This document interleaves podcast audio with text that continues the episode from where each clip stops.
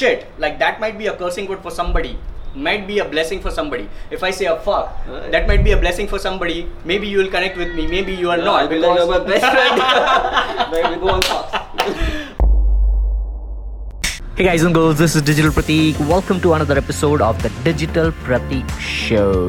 Did that sound like a Gary Vee audio experience? Yeah, I intentionally did that. Ask Gary Vee Show or Digital Pratik Show, whatever it is, it is all about bringing value.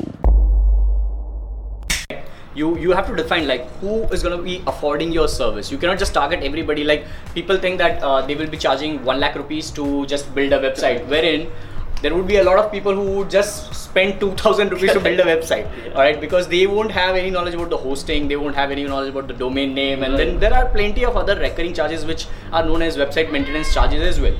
So you have to just make sure that whom you are targeting and what is your target audience. So that is just one thing. And if we talk about let's say branding all right what is branding like the series which we are right now doing Correct. you have no clue that what is going to be the next step all right we are not selling anything. This is purely Right. based upon like bringing more value to you guys. We are not here to sell anything like a product of digital pratik or anything like a current product. All right we are not over here to sell you anything trust me. We both come from a different background though in the same niche which we call as digital marketing, Marketing, like right. people call it digital marketing we call it like digital stuff. Because like I, I- just read digital marketing as just another commerce arts or like engineering field.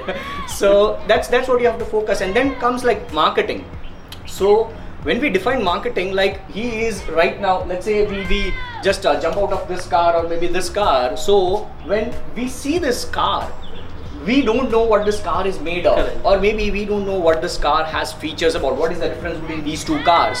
So if i know that the features which we have is different then probably i'll buy this or that. Correct. all right so when you have the experience experience is equal to like emotions is equal to feelings. Like you are listening to me probably you might be in two different categories. One you probably know me already you know karan or maybe you are somebody who might not be knowing me or might not be knowing karan so if you're knowing me and you are listening you already have a connection. You already have that feeling. Right. and if you don't know me probably you are getting a new experience from a guy who is talking some digital stuff from a guy who is talking some experience stuff.